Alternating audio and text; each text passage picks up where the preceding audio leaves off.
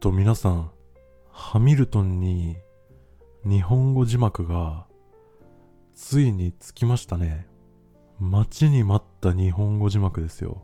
もうね、やっと日本語字幕付きでハミルトンを見ましたね。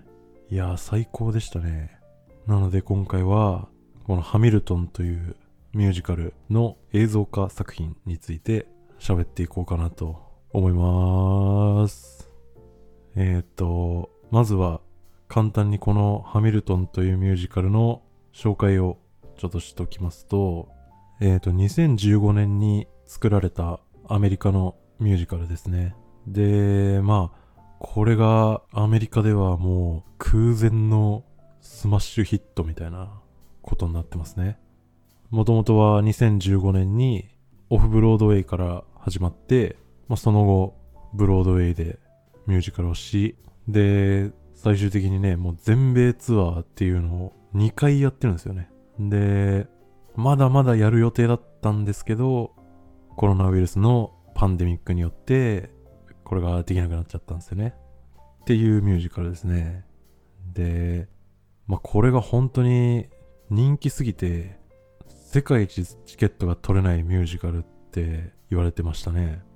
で、もうチケット売るところとか、その、まあ、抽選もやってんすよね。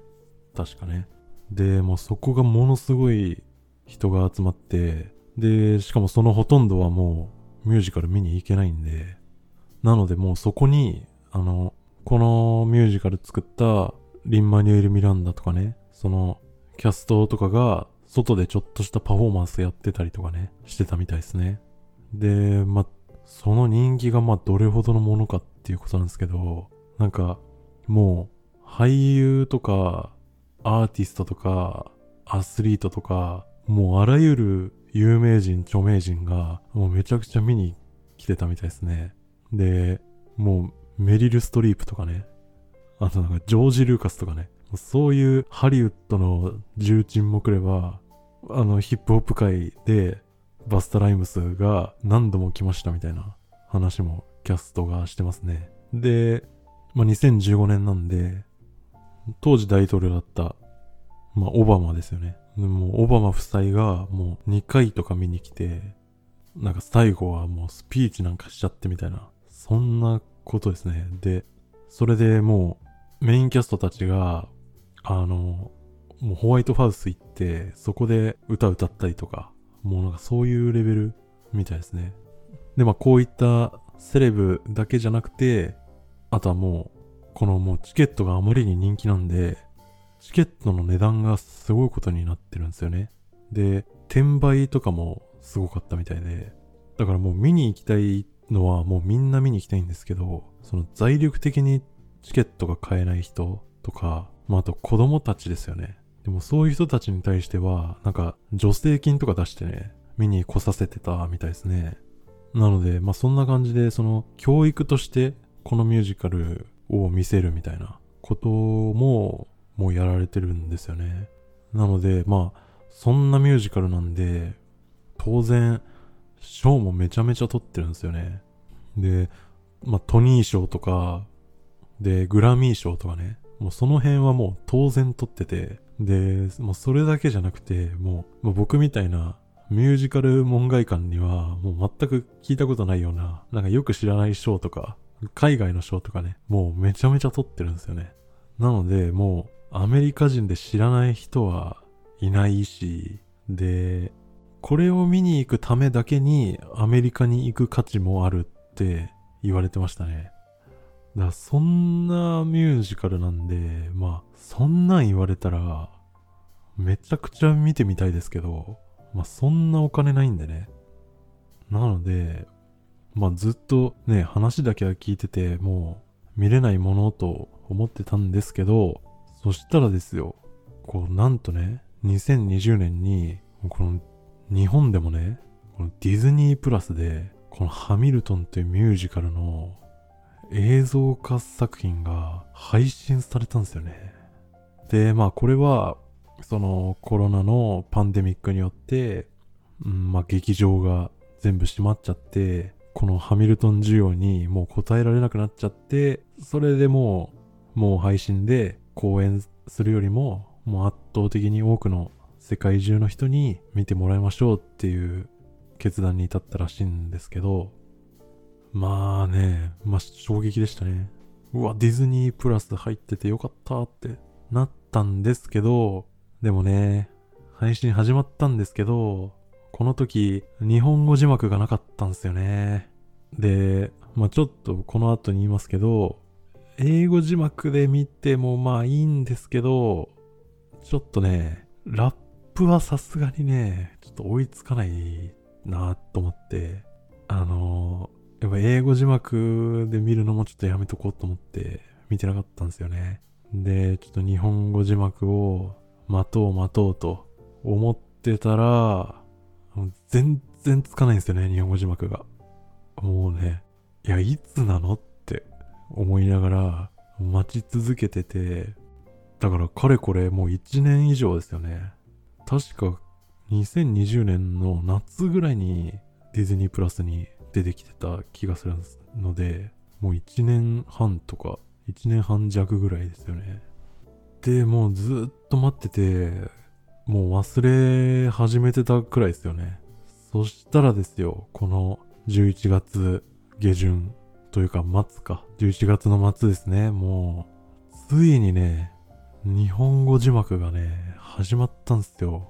これはね、大ニュースですよ。はっきり言って。ほんとね、これディズニープラス入ってる人は、もう絶対対見た方がいいですね、ほんと。っていうミュージカルが、このハミルトンですね。で、まあ実際話の内容ですね。このハミルトンってミュージカルが、まあどんな内容かっていうのをまあ軽く言っとくと、アレクザンダー・ハミルトンっていう人の伝記っていうんですかね。まあこのハミルトンっていう人の生涯を描いたミュージカルですね。このアレクザンダー・ハミルトンっていう人が、まあ、誰かっていうと、まあ僕もよく知らないんですけどね。あの、アメリカ建国の父の一人って言われていて、で、アメリカの10ドル札の人ですね。って言って、まあ、顔出てくる人はあんまいないと思いますけどね。あの、まあ一応10ドル札の人らしいですね。うん。で、あの国立の銀行を設立したり、あとは、このアメリカの合衆国憲法の、まあ、実際の起草した人っていう、まあ、すごい人なんですよね。なんですけど、ただまあ、こう、他にも建国の父って呼ばれる人はいっぱいいますよね。もう、それこそジョージ・ワシントンとかね。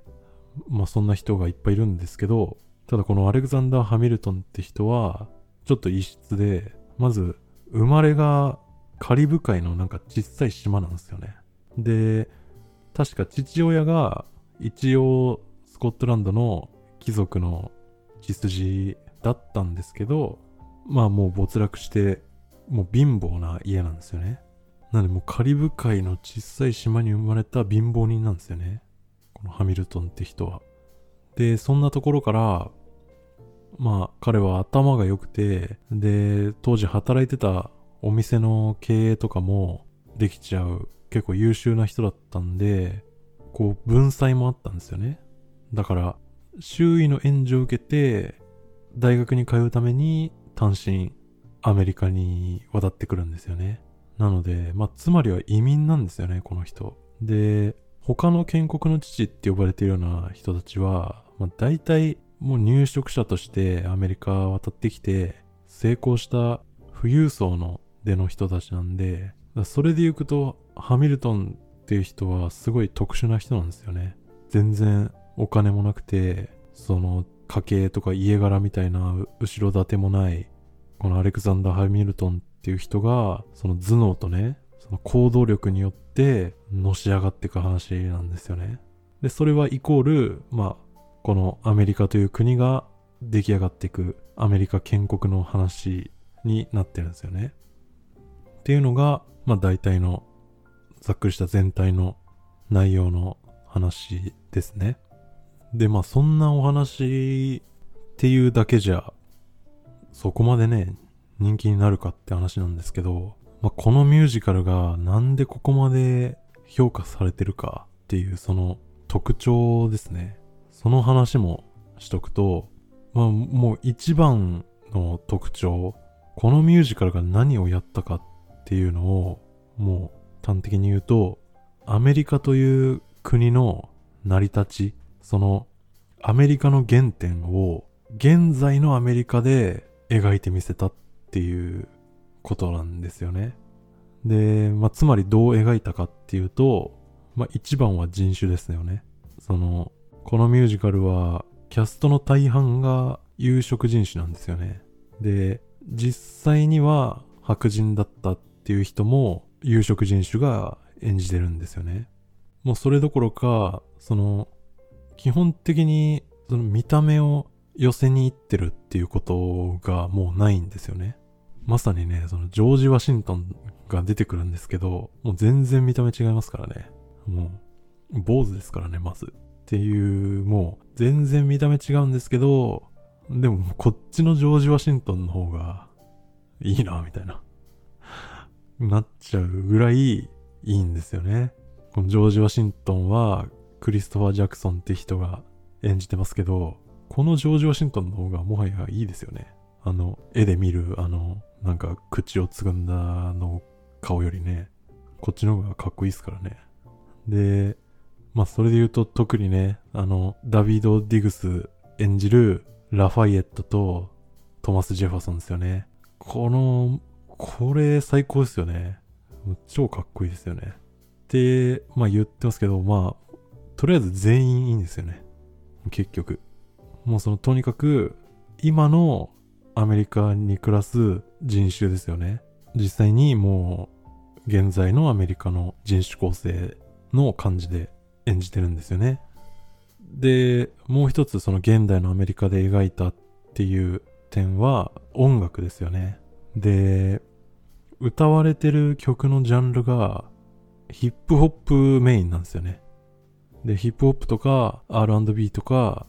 ジャズだったり、その、いわゆるブラックミュージックっていうんですか？そういうジャンルが中心なんですよね。で、これですよね。もうこれが最高でしたね。で、まあこんな感じで、その、有色人種たちがヒップホップを歌ってアメリカ建国の話を描くっていうのがもう一番の特徴のミュージカルですね。で、まあこれがまあ素晴らしいんですよね。まあ実際にこの映像化版をね、見て、見たんですけど、いや、こりゃすげえやって感じですね、ほんと。これね、ブロードウェイで生で見たら、もう、震えが止まらないでしょうね、ほんと。そりゃあチケット取れないよねって感じですね、ほんと。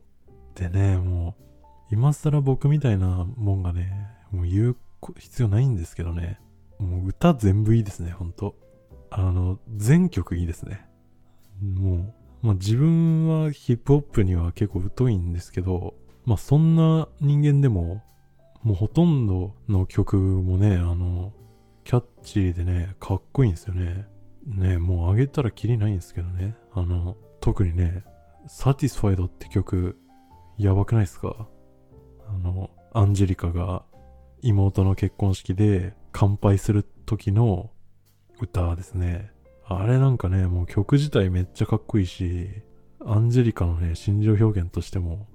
よくできてましたよね、あれね。で、もうね、一番上がるとこって言ったらやっぱ第1幕終盤のもうあのラファイエット再登場からのヨークタウンの戦いですよね。もうあそこはほんとかっこよすぎですね。もう、というかね、もうもはやもう歌はね、全部いいから、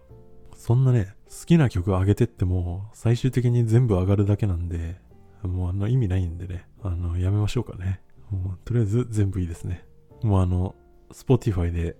ずっとサントラ聴いてますね。ほんとね。で、この映像化版は、あの、基本的に実際にお客さんが入ってる劇場の中で撮影した映像で作られてるんですよね。で、まあ一部なんかクローズアップのショットとかはお客さんのいない別日に撮ってる映像みたいなんですけど、まあ基本お客さんが入ってる映像なんで、だから客の歓声が入るんですよね。で、これもね、結構良くて、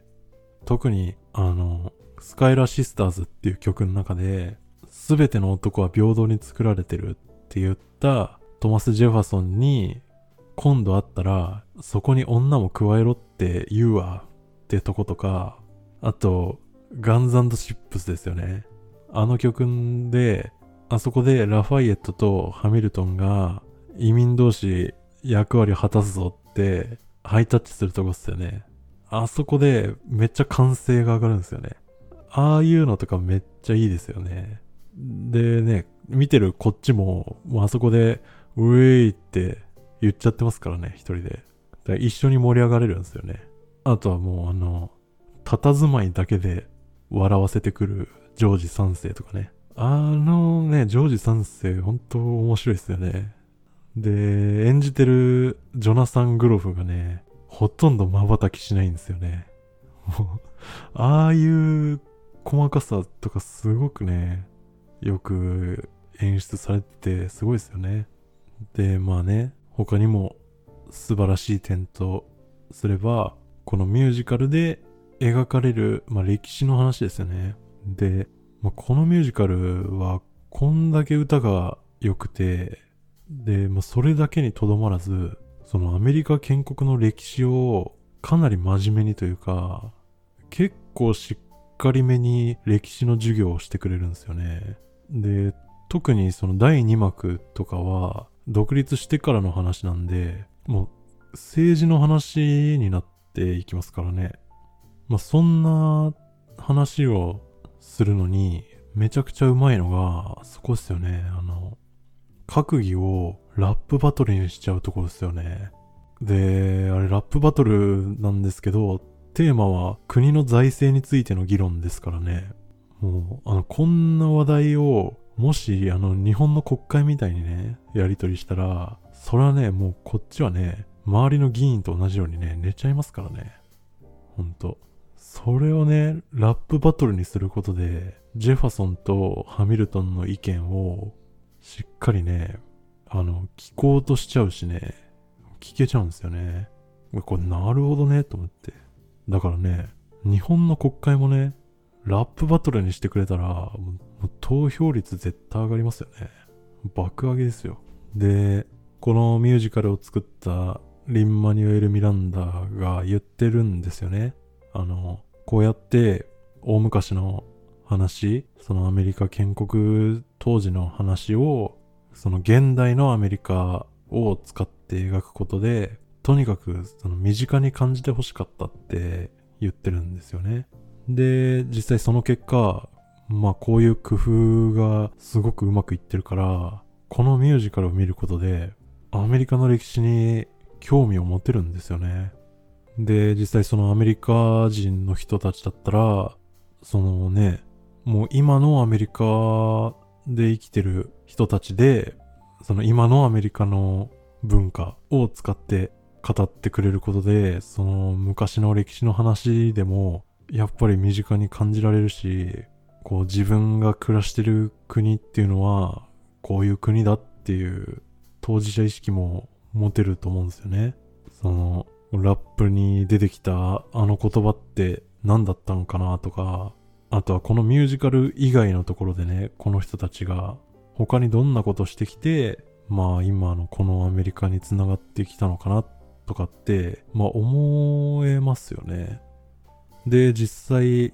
もう教育現場でこのミュージカルが使われるようになってるみたいなんでね。すごいですよね。だって、もうアメリカ人じゃない僕ですら、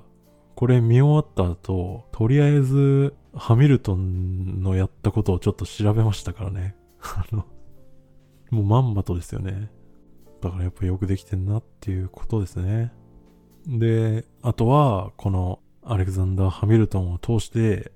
このアメリカの歴史を見るとですよ。結局ね、その、アメリカを作ったのも移民じゃんっていうね。もともと移民が作った国じゃんっていうね。だから本当移民の排斥とかね、本当いやいやいやっって感じですよね。そもそもこういう人たちで出来上がった国だろっていうね。そういうことをもう思い知らせてくれますよね。で、まあもっと言うと、その建国の父って呼ばれてる人たちでも別にね、そんな成人でも何でもなくて、なんならもう欠点だらけの、もう一人一人のただの人間だぞっていうことですよね。僕らと大して変わらないんだぞっていうことですよ。で、さらにですよ。このアメリカを独立させて建国していった人たちってみんな若いんですよね。で、こういう人たちがもうマイショットですよね。もうマイショットを捨てずに行動してチャンスを掴んでいくことで未来を切り開いていったんですよね。で、それに対してジョージ3世みたいな支配する側の人たちはね、決まってこう言うんですよね。落ち着けと。波風を立てて騒いでもいいことないぞと。なるべくおとなしくして自分の意見とかもあんま表に出すもんじゃないよって言ってくるんですよね。で、それに対して、稲であると。そうじゃねえってことなんですよね。で、この辺に関しては、もうアメリカ人じゃない僕らにも通じるところですよね。その、若者たちが行動を起こして革命を起こせるっていうことですよ。チックチックブーンでね、ジョナサン・ラーソンも言ってますよ。行動は言葉よりも雄弁だっつってね。まああの、ディア・エヴァン・ハンセンの回でも、チックチックブーンの話しましたけどね。あの、そんな好きなら、もうチックチク分の回やれる、やれよっていうね、話ですけどね。どうしましょうかね。まあちょっとやるかやらないか、わかんないですけど。まあとにかくですよ。実際アメリカでは、今まさに、その、ブラック・ライブズ・マターだと言って、その人種差別とかね、警察組織の暴力に対して、まあ一種革命を起こそうと行動してますよね。で、そこには若者もたくさんいますよね。まあ、それに対してですよ。日本はどうですかって話ですよね。ひたすらおとなしくしてて、まあ思考停止と言ってもいいですよね。まあそんなレベルだと思うんですけど、このままでいいのかっていう話ですよね。本当に。本当にね。って感じで、もうアメリカ人じゃなくても、十分いろんなことを伝えてくれる素晴らしいミュージカルなんで、ディズニープラスに入ってて、うん、これをまだ見てないなんていう人が万が一いれば、それはもうね、非常にもったいないことなので、今すぐに見た方がいいです。っていうことで、ハミルトンについに日本語字幕がついて興奮しましたっていう話でした。ということで、また次回。さようなら。